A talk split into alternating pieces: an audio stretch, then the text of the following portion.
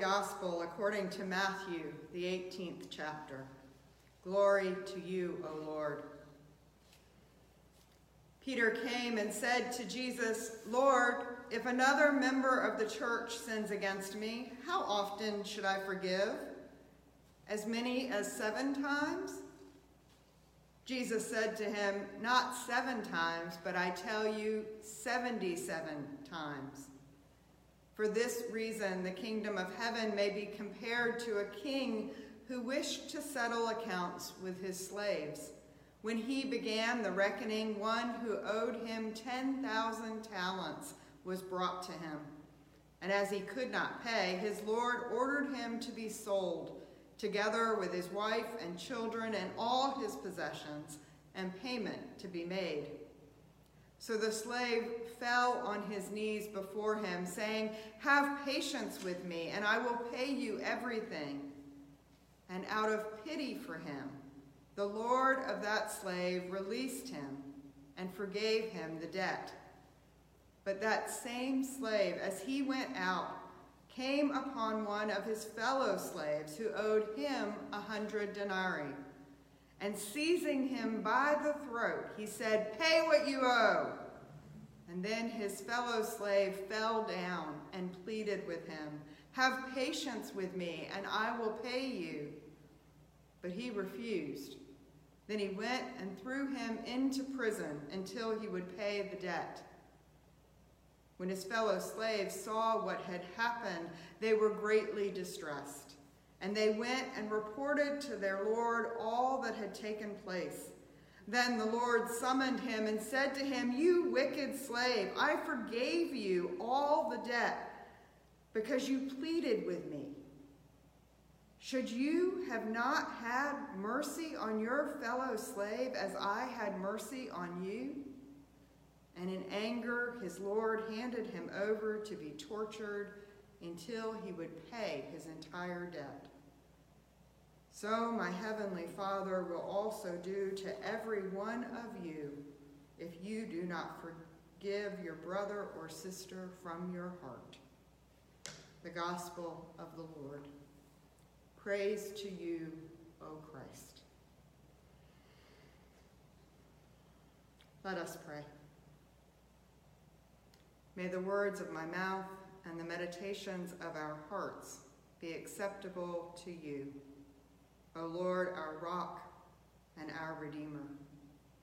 Amen.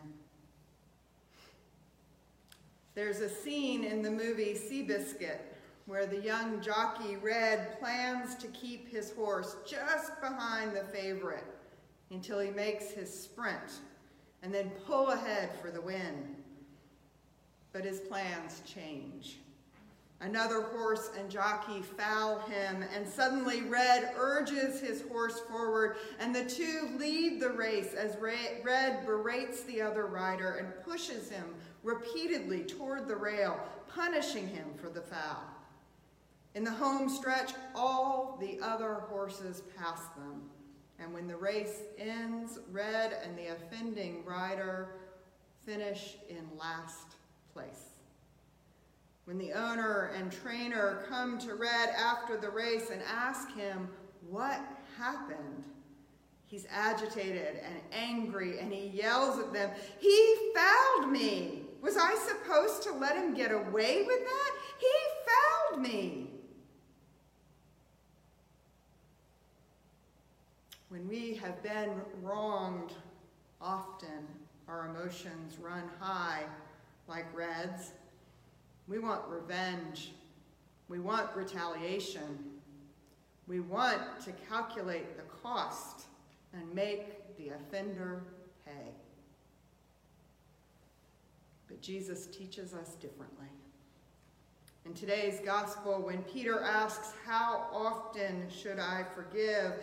Jesus answers him, Not seven times, but I tell you, 77 times. And then he tells the parable of the unforgiving servant to show what the kingdom of heaven is like. In this parable, the king calls in his debts, and one of his slaves who cannot repay the enormous debt that he owes, falls on his knees and pleads to the king for mercy. And the king takes pity on the slave and forgives the debt. But instead of gratitude and mercy toward others, that slave then threatens another one who owes him a debt and throws that one into prison until he can repay him. When the king hears what his slave has done, he is angry and he calls the man wicked, withdraws his forgiveness, and orders him to be tortured. Immediately, we should hear the echo of Jesus preaching the Sermon on the Mount in Matthew 6, where he said, For if you forgive others their trespasses, your heavenly Father will also forgive you. But if you do not forgive others, neither will your Father forgive your trespasses.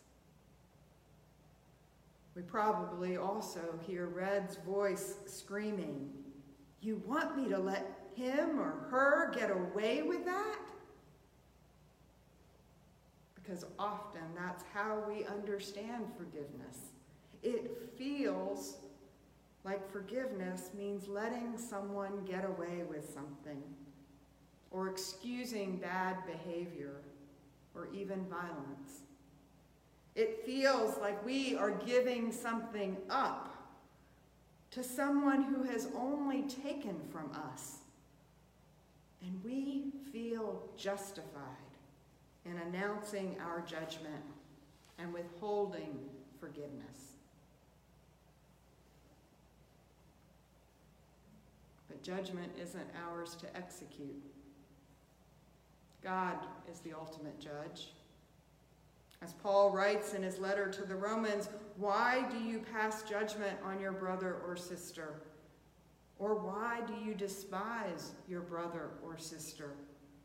For we will all stand before the judgment seat of God. Forgiveness is a hard teaching from Jesus. As Bishop Michael Rinehart from the Texas Louisiana Gulf Coast Synod wrote, Forgiveness is relinquishing my right to get even and giving up my right to hurt you for hurting me. It is not easy to grant forgiveness, and as Jesus tells Peter, it isn't quick. Thankfully, the parable doesn't hide how difficult or tenuous forgiveness is. I cringed when I heard how the king later acted out of anger and how the unforgiving servant dug himself an even deeper pit by refusing forgiveness to the one who needed it. I'm sure part of my reaction is because I recognize myself in their humanity, wanting to limit who I forgive, depending on how much contrition they've shown, or wanting to get what's mine, forgetting that all I am and all I have is God's. The heart of what Jesus is teaching here is that when we practice judgment and withhold forgiveness, it is as if we are forgetting the forgiveness we ourselves have received. The free gift of God's promise for you and for me. Corrie ten Boom was a Dutch Christian who hid Jews in her home during the Nazi occupation of Holland during World War II. Before the war ended, she and her sister Betsie were imprisoned at the Ravensbrück concentration camp. And Betsie died in the camp in 1944. After the war, Corrie traveled and preached about forgiveness and reconciliation. In an interview later, she spoke about an encounter that she had in 1947 when she traveled to a Munich church. After she spoke at the church, she recognized one of the men there as one of the guards from Ravensbrück. She was flooded with memories of their imprisonment and her sister's death as she watched him approach her. When he spoke, he told her that he had become a Christian and he knew that God forgave him for all that he had done. And now he was asking Corrie for her forgiveness. And in the interview, Corrie revealed with great honesty that she could not answer him immediately, and that in the passing seconds, which felt like years to her, all she felt was anger.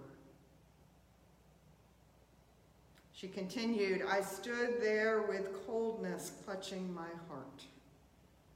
But forgiveness is not an emotion. I knew that too. Forgiveness is an act of the will, and the will can function regardless of the temperature of the heart. Jesus, help me, I prayed silently. I can lift my hand. I can do that much. You supply the feeling. And so woodenly, mechanically, I thrust my hand into the one stretched out to me, and as I did, an incredible thing took place. The current started in my shoulder and raced down my arm and sprang into our joined hands. And this healing warmth seemed to flood my whole being, bringing tears to my eyes. I forgive you, brother, I cried, with all my heart. For a long moment, we grasped each other's hands, the former guard and the former prisoner. I had never known God's love so intensely as I did then. Forgiveness is an act of compassion. Throughout Matthew's gospel, we hear how Jesus had compassion for the crowds he encountered and how people were transformed afterward by his actions toward them. The same word is used here when it says that the king had pity on his slave.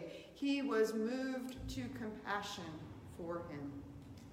When we forgive, we surrender the outcome to God and say, Thy will be done.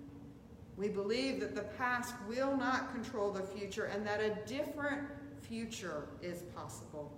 We believe that God can work in circumstances and in people in ways we cannot understand. Forgiveness recognizes what God has already done for us. As Paul writes in his second letter to the church in Corinth, when we are forgiven in Christ, there is a new creation. Everything old has passed away, everything has become new. When the unforgiving servant refused forgiveness to the the slave who owed him, he refused the new life that had been given to him.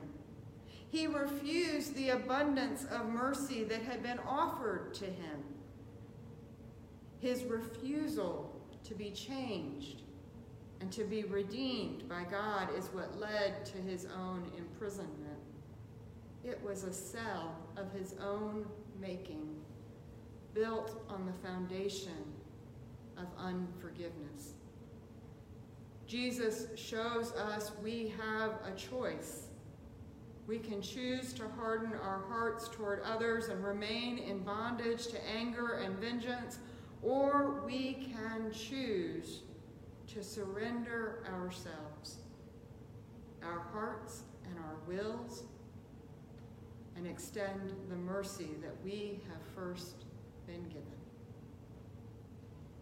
Let us pray. Good and gracious God, thank you for your grace that you do not deal with us according to our sins, nor repay us according to our iniquities, but instead offer us new life in Christ.